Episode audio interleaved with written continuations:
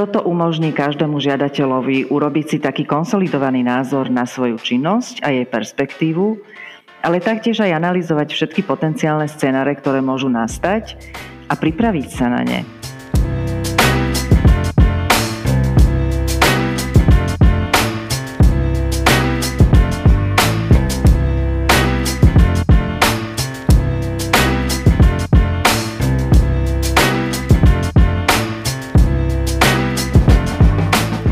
Budeme v podcaste rozprávať s koordinátorkou národných kontaktných bodov pre Horizont Európa na Slovensku. Budeme rozprávať o tom, čo získate, drahí poslucháči Grantapu, ak nezískate grant. Meno našej hostky je Kvetoslava Papanová a ja ju srdečne vítam. Dobrý deň. Dobrý deň, ďakujem pekne za pozvanie. Asi je treba počiarknúť, že túto tému sme sa rozhodli rozdeliť do viacerých rozhovorov podľa typu žiadateľa podľa toho, koho sa to týka a tento raz sa budeme teda baviť o podnikateľskom sektore. Dnes sa teda chceme rozprávať o tom, ako otočiť zdanlivý neúspech vo vlastný prospech, inými slovami, čo získam, ak nezískam grant. Je pravda, že už len úmysel podať projekt ma núti zamyslieť sa nad tým, čo chcem robiť a núti ma pristupovať k tomu tak trochu strategicky. Čo by ste v tomto duchu odporúčili podnikateľom a malým a stredným podnikom?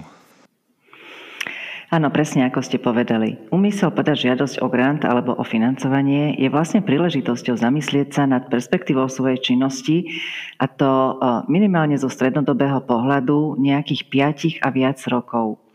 Rovnako dôležité je aj ujasniť si, e, či je ten žiadateľ pripravený posunúť sa od regionálnej alebo teda štátnej úrovne svojej činnosti na medzinárodnú a to so všetkým, čo k tomu patrí.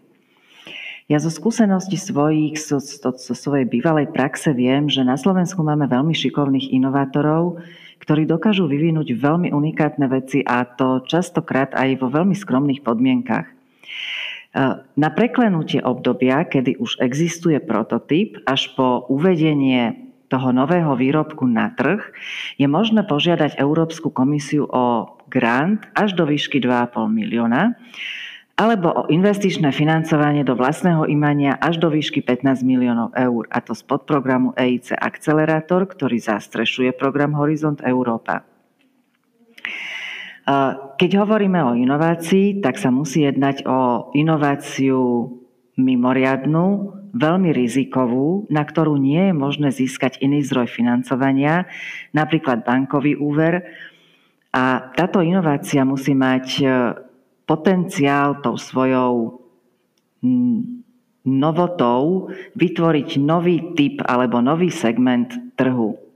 Že také jedinečné to musí byť, unikátne. Musí to byť absolútne jedinečné, presne ako hovoríte.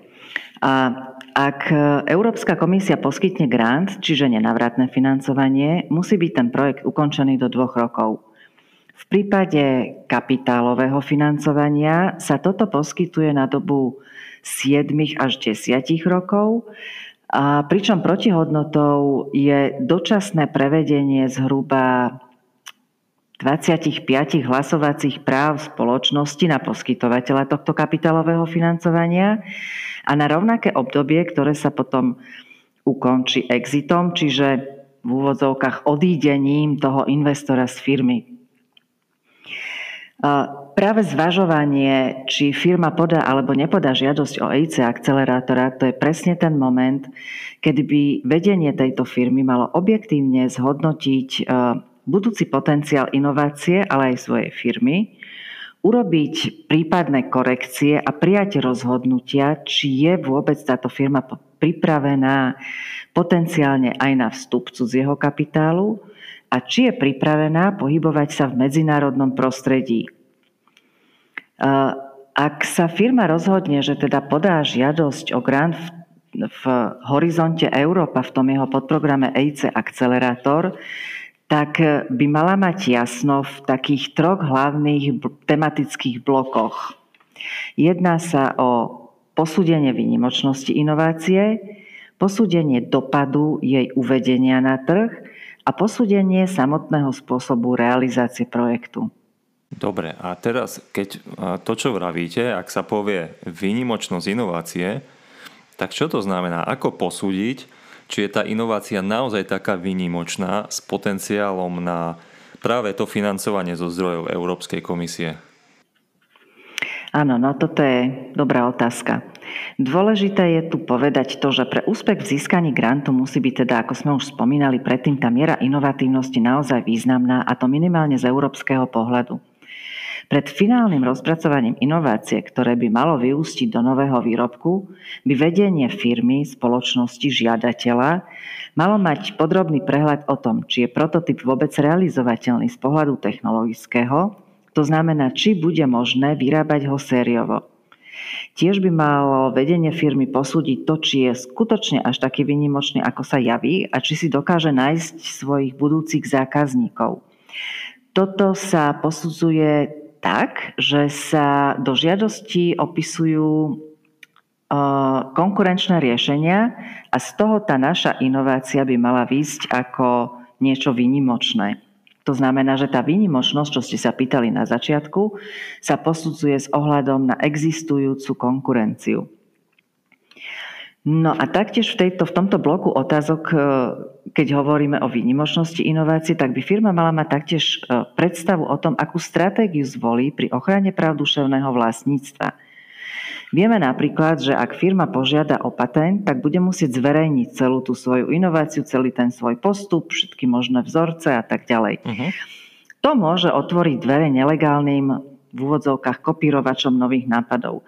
Čiže stratégiu ochrany práv duševného vlastníctva by si spoločnosť e, mala naozaj veľmi dobre premyslieť. E, s tým súvisí aj posúdenie potenciálnych rizík alebo bariér, ktoré môžu súvisieť napríklad s e, finančnými dopadmi prípadného obchodného neúspechu nového výrobku, s nákladmi zvýšenými na marketing, respektíve celkovo súvisiacimi nákladmi s uvedením nového výrobku na trh, alebo nákladmi spojenými s patentovaním alebo s procesom CE certifikácie, Um, bariéry tam môžu byť nejaké, ja neviem, napríklad nedostatok výrobných kapacít, ak sa inovácia pretaví do nového výrobku, uh, môžu vzniknúť nejaké uh, problémy s dodávkami subkomponentov a podobne. Ale taktiež uh, môžu vzniknúť nejaké rizika, ktoré súvisia s tým, že spoločnosť zistí, že jej chýbajú určité pozície v rámci, v rámci ľudských zdrojov pri realizácii projektu alebo, alebo z, ja neviem, zistia, Hej. že potrebujú doplniť nejaký predajný tým, marketingové oddelenie posilniť a tak. No jasne, to je, to je veľmi častý problém. Či už aj tu nacítime to na univerzitách alebo aj firmy, keď sa rozprávame, tak často riešia práve ten nedostatok tých kapacít Takže to je jeden, jedna taká veľ, veľmi veľká problematika, ktorú treba si naozaj dôkladne naplánovať. Presne. Dobre, čiže v zásade, ak e, sa bavíme o posúdení výnimočnosti inovácie, dá sa povedať, že ak je to tá, naozaj taký nejaký top management alebo respektíve nejaký schopný management firmy, tak oni v zásade už by mali vedieť sami posúdiť e, tým, že poznajú to celé, ten celý trh a konkurenčné prostredie, tak mali by vedieť posúdiť, že či ide o tú výnimočnosť inovácie, či je to naozaj taká unikátna záležitosť a, a v zásade my sa tu teraz bavíme len o tom, aby oni to nejak vedeli e, nejakým spôsobom preukázať do tej prihlášky. Áno, ale my sa nerozprávame len o samotnej inovatívnosti. My hovoríme o kapitole tej žiadosti, o grant, ktorá sa volá, že výnimočnosť inovácie. Ale v rámci toho e, sa hodnotia aj tie ďalšie aspekty, ktoré som, ktoré som spomínala. To znamená, že nielen samotná, samotné technické riešenie tej inovácie, uh-huh. ale aj trošku, trošku aj to, že v akom, v akom postavení to bude na trhu, aká bude ochrana práv duševného vlastníctva, jasné, jasné, aké jasné. rizika a bariéry môžu vplývať na realizáciu a proste tieto veci, o ktorých sme hovorili predtým. Hej. to je tiež taká možno, že u Slovákov, neviem, možno z vašej skúsenosti ma opravíte, ale taká podceňovaná kapitola to IP. Hej, že možno, že to tak až si neošetrujú dopredu, ako by trebalo a potom môže, môže dôjsť ke zbytočným problémom. Nebodaj Skôr? k oklamaniu alebo podobným záležitostiam. Hm. Skôr si myslím, že hm, ako keby tým našim spoločnostiam, ktoré sú teda v mnohých prípadoch veľmi inovatívne, ako keby chýbal taký trošku komplexnejší pohľad. Že tí technickí ľudia, technickí inovátori skonštruujú tú inováciu a môže byť aj naozaj veľmi mimoriadná a úžasná a potenciálne aj úspešná na trhu, ale potom ako keby v mnohých prípadoch im chýbal ten ďalší krok a síce presne posúdenie e, potenciálu tej inovácie na trhu, posúdenie vlastných, vlastných schopností to predať a e, posúdenie nálad e, potenciálnych zákazníkov na tom trhu. Že či je teraz vhodný čas na to, aby táto moja inovácia bola, bola prezentovaná na tom trhu. Že či tam existuje potenciál u zákazníkov, alebo či je tam nejaký nedostatok na trhu, mm-hmm. ktorý touto inováciou môžem zaplniť. Jasné. E, k tomu poviem e, asi len toľko. Asi sa bavíme o takom správnom načasovaní. Možno, že nápad nie je zlý, ale nie je správne 10 ročie na daný, e, na daný produkt. Ja sa pamätám, respektíve videl som, E, takú historickú fotografiu s elektrokolobežkou ešte z nejakých mm. možno že 20 rokov, kedy sa neuchytila. A pozrite sa, prešlo niekoľko ročí a ľudia si tu behajú na elektrokolobežkách. Čiže Áno, toto je, je taká veľ, hej, veľmi zaujímavá záležitosť, že tie nápady niekedy potrebujú dozrieť. Jednoducho, možno, že ten trh ešte nie je pripravený na tú vašu inováciu. Presne tak. Dobre, spomínali sme dopad. Čo sa myslí pod pojmom dopad? Vedeli by ste toto nejak okomentovať a vysvetliť lepšie? Áno, dopad je druhá taká časť eh, tej žiadosti, takej pomerne komplexnej. Impact v podstate. Presne tak, po anglicky impact. A máme tam, máme tu na mysli nielen samotný dopad na spoločnosť, to znamená, že aký bude mať e, dopad na spoločnosť e, uvedenie tej inovácie na trh, ale taktiež aj aký to bude mať dopad na, na minimálne európsky trh. Hej, pretože keď e, chceme žiadať o granty alebo teda o kapitálové financovanie z európskych zdrojov, tak ten dopad musí byť minimálne európsky, ak nie celosvetový. Uh-huh. Tiež by ten žiadateľ mal poznať situáciu a vývoj na trhu. Aké sú hlavné trendy v tom danom segmente? To je potrebné na to, aby ten žiadateľ vedel kvalifikovane odpovedať na, či svojou inováciou vytvorí nový typ trhu a ako sa tá jeho inovácia bude, ako sa jej bude dariť, ako sa bude správať. Ako sa bude ten nový produkt predávať, ak ho chce dostať na zahraničné trhy? Mal by vedieť, ako bude postupovať tá jeho to jeho expanzia. predávanie, expanzia, presne tak, tá jeho expanzia do ďalších krajín, v akých ročných objemoch. Tam dokonca by mal ísť až do takých detajlov, aby vedel, že, že či mu uvedeniu tej inovácie nebránia nejaké interné predpisy jednotlivých štátov, kam plánuje tie svoje výrobky dodávať ale taktiež by mal vedieť, či e, nebránia predajú nejaké existujúce patenty, ktoré by mu mohli zabrániť e, uvedeniu tohto nového výrobku. Uh-huh.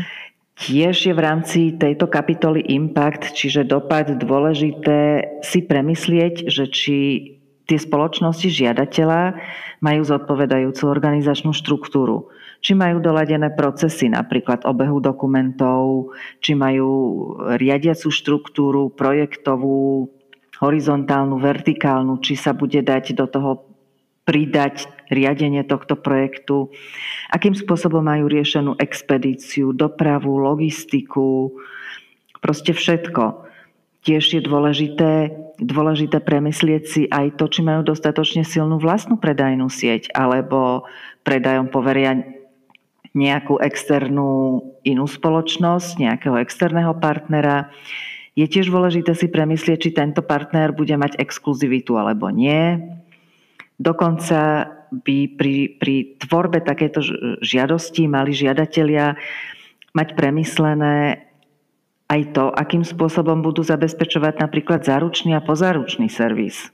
je toho pomerne dosť a preto som aj hovorila na začiatku, že na vytvorenie takéto žiadosti je naozaj komplexná záležitosť. Jasné. Čiže je to veľmi komplexné.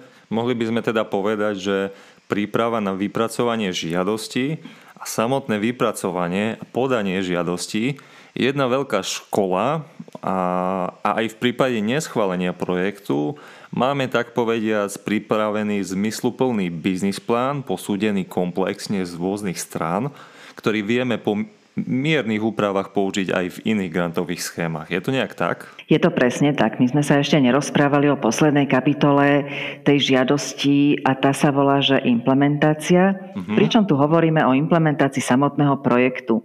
Čiže o popise krokov, ktoré povedú od prototypu až k novému produktu. Táto časť by mala tým žiadateľom dať odpoveď na otázku, či je vôbec tá firma pripravená na realizáciu takéhoto projektu. Je potrebné si presne premyslieť, z akých krokov bude tá realizácia projektu pozostávať, aké ďalšie úlohy bude treba urobiť, v akom časovom horizonte, a s nasadením e, akých ľudských zdrojov. Pri niektorých činnostiach je potrebné taktiež e, uvažovať o tom, či náhodou nebude efektívnejšia spolupráca s externými dodávateľmi a tak. Mm-hmm, tak Čiže keď si to všetko... Prepáčte, podobne ako v, tej otázke predaja distribúcie. Presne tak. Keď si to teda takto pekne zhrnieme, tak všetky práve spomenuté informácie nás vedú k tomu, že vlastne hovoríme o tom, že tá spoločnosť potrebuje mať vypracovaný obchodný plán. A súčasťou takéhoto obchodného plánu by mala byť aj finančná projekcia. Čiže nielen, tak ako som hovorila na začiatku, nielen technická nejaká projekcia v strednodobom horizonte na to obdobie 5 rokov, ale taktiež aj finančná projekcia hlavných nejakých výkonnostných ukazovateľov firmy, ja neviem, minimálne v takých základných ukazovateľoch, ako je napríklad obrát, zisk, počet zamestnancov, marža a podobne. Jasné, o, to, to znie logicky a to dáva zmysel, keďže Európska komisia chce, respektíve chce do niečoho zafinancovať, e, zainvestovať tak e, jednoducho musí sa vedieť presvedčiť z nejakého zmysluplného jednak dokumentu a možno, že potom v rámci toho sú aj nejaké pitch sessions a proste a takéto veci, tak potrebuje sa jednoducho presvedčiť, komu tie peniaze dáva. Asi, asi celý ten zmysel je o tomto. Presne tak. Dobre, chceme ešte niečo dodať? Máme ešte niečo také? Alebo No ja by som sa teraz rada možno trošku presnejšie vyjadrila, že čo teda získam tým, keď e, aj keď nezískam e, grant Jasné. a pritom sa vytrápim s takouto žiadosťou, uh-huh. tak je to jednak získanie toho, toho, tej skúsenosti, presne ako ste vypovedali na začiatku. Je to obrovská skúsenosť pre, pre spoločnosť, pozrieť sa na, na seba, objektívnymi, nezaujatými očami, sformulovať si nejakú víziu do budúcnosti, určitú stratégiu a plány na budúce obdobie, zhodnotiť svoju pozíciu a perspektívu na trhu s ohľadom na konkurenčné riešenia, zhodnotiť e, kvalitu a, a kvantitu taktiež aj svojich vlastných ľudských zdrojov. Toto umožní každému žiadateľovi urobiť si taký konsolidovaný názor na svoju činnosť a jej perspektívu ale taktiež aj analyzovať všetky potenciálne scenáre, ktoré môžu nastať a pripraviť sa na ne. Čiže ja si myslím, že to vôbec nie je na, na zahodenie. Okrem toho, dobre vypracovaný obchodný plán umožní utriediť si myšlienky, samozrejme priority v rámci firmy, premyslieť si financie a zmapovať e, potreby na ľudské zdroje z určitej časovej perspektívy. Takýto kvalitne vypracovaný obchodný plán je potom možné použiť aj v iných grantových schémach, ako ste spomínali, ale taktiež aj e, napríklad žiadosti o úver po prípade ako podklad k prezentácii pred zástupcami rizikového kapitálu. Áno. Keď sa pohybujeme ešte stále v tom prostredí Európskej komisie, tak napríklad Európska komisia vydáva mimoriadne kvalitným projektom s veľkým trhovým potenciálom aj tzv. pečať výnimočnosti. Možno ju niektorí posluchači budú poznať ako Seal of Excellence. To znamená, že žiadosť e, o grant e, bola hodnotená zo strany Európskej komisie ako veľmi kvalitná a jediným dôvodom, prečo nezískala financovanie, je nedostatok finančných prostriedkov. Čiže už len ocenenie, alebo teda získanie takéhoto ocenenia uvedie firmu do medzinárodnej komunity, európskych najinovatívnejších firiem, v rámci ktorej sa robia rôzne akcie zamerané na výmenu skúseností, vzájomnú spoluprácu, komunikáciu na báze osobných kontaktov, ale taktiež aj rôzne predstavenia pred globálnymi hráčmi v oblasti poskytovania rizikového kapitálu. No a v, súvisl- a... no a v súvislosti s tou uh, silou of excellence sme tu mali aj Ivana uh, Filusa, ktorý takisto spomínal, že vďaka tejto známke uh, bude existovať, existovala a ešte aj bude existovať nejaká podpora uh, zo strany slovenských, uh, slovenského ministerstva hospodárstva. Takisto má nejaké výzvy pre takýchto úspešných žiadateľov, ktorí neboli financovaní, tak ten benefit B z toho bude plynúť napríklad na, takto na národnej úrovni. Presne tak. A tu musím povedať, že Slovensko bola jedna z prvých krajín, ktorá vlastne dokázala vypracovať takúto národnú schému podpory pre držiteľov ocenenia Seal of Excellence a nielen vypracovať, ale ju dokonca úspešne implementovala momentálne. E, sa 15 firiem na Slovensku, ktoré získali ocenenie Seal of Excellence v rámci toho programu EIC Accelerator, momentálne teda realizuje tie svoje projekty a je to financované z, z národných zdrojov, respektíve zo zdrojov európskych, štrukturálnych a investičných fondov. Uh-huh. Takže presne ako hovoríte, je to výborná, výborná vec, čiže aj keď nezískam grant, je tu tá možnosť, že keď Európska komisia vyhodnotí ten môj projekt ako výnimočný, tak môžem na to získať národné financovanie. A to je všetko vlastne v rámci transparentného nejakého hodnotenia. Čiže ak, ak dostanem nejaké, nejaký počet bodov, tak už mám tú známku. Nie je to také, že oni sa rozhodujú, že a, tak tento je výnimočný, no tak mu dajme známku. Nie, nie, je to presne stanovený počet bodov, za ktorý sa udeluje tá, tá, tá, to ocenenie Seal of Excellence. Aj, aby sa žiadatelia nebali, že to je nejak zase založené na nejakej subjektivite. Hmm, nie, nie, určite nie. Ešte ma tu napadla jedna vec, že okrem toho spomínaného programu AIC Akcelerátor môžu malé a stredné podniky môžu sa uchádzať o získanie grantu z EIT, čo je dešifrované ako Európsky technologický inštitút, na určité menšie projekty. Hej, že to znamená, že ak niekto nemá záujem o získanie grantu 2,5 milióna alebo 15 miliónov do kapitálového financovania, tak môže požiadať e, Európsky technologický inštitút e, o získanie financií na menšie projekty a tieto môžu byť zamerané napríklad na získanie mentoringu alebo tréningov od iných externých odborníkov uh-huh. na témy ako napríklad vytvorenie cenových stratégií alebo expanzia na nové trhy a podobne. Alebo sa môže jednať o získanie individuálneho poradenstva pri realizovaní obchodných alebo investičných príležitostí. Čiže tých možností je viacej. E, každopádne, každopádne ten, ten obchodný plán alebo teda tá žiadosť musí byť vypracovaná veľmi kvalitne a komplexne. To je dôležité. Uh-huh.